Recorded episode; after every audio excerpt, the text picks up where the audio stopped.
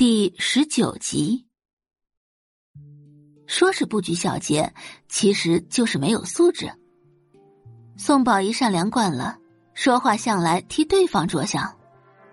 不过呢，姐姐她很聪明的，我相信她过一段时间就能适应这里的生活了。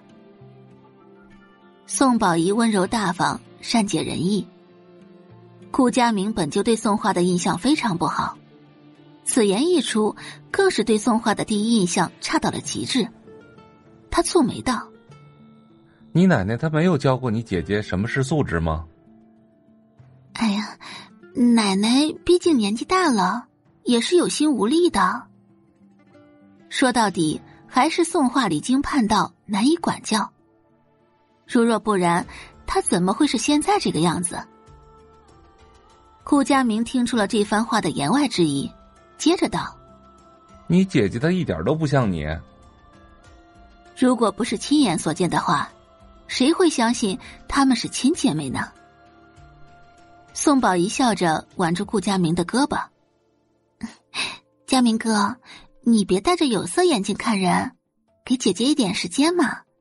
啊，我们走快点，姐姐今天第一天去学校，我担心她找不到地方。”云城的国际学校很大，占地一百多亩，不是乡下学校能比的。宋画初来乍到，估计连大门都找不到。顾佳明却一把拉住宋宝仪，接着道：“他都不拿你当妹妹，你对他那么好干什么？真以为你好欺负？”哎呀，佳明哥，你别这样嘛！姐姐初来乍到，我多关照她一下是应该的。顾佳明叹了口气：“哎，宝姨，人善被人欺。小孩子都懂得道理，可宋宝仪就是不懂。”顾佳明看着着急。宋宝仪非常无奈，解释道：“哎呀，其实姐姐也不坏，就是刚来不太适应。”顾佳明生气的说道：“宝仪，你别总给他找借口。”我看他也不会领情的。叔叔阿姨给了他生命，如果不是叔叔阿姨的话，他到现在还在孤儿院呢。他不领情也就算了，现在居然还对你摆脸色，真是没教养。教师办公室内，张老师回头，一脸好奇的问道：“哎，叶老师啊，听说你们班来了一个插班生？”闻言，叶老师解释道。哦，是借读生。借读生只是借读而已，算不得班级的一员，更不会拉低班级的平均分。宋画转校前的资料他看过，资质平平，虽然每次都能考进年级前三十名左右，可那不过是一所乡下学校而已。他们这国际学校的课程，宋画能不能听懂还是一说。若不是看在宋宝仪的面子上，叶老师连这个借读生都不会收。宋宝仪亲自开口，他总是要给个面子的。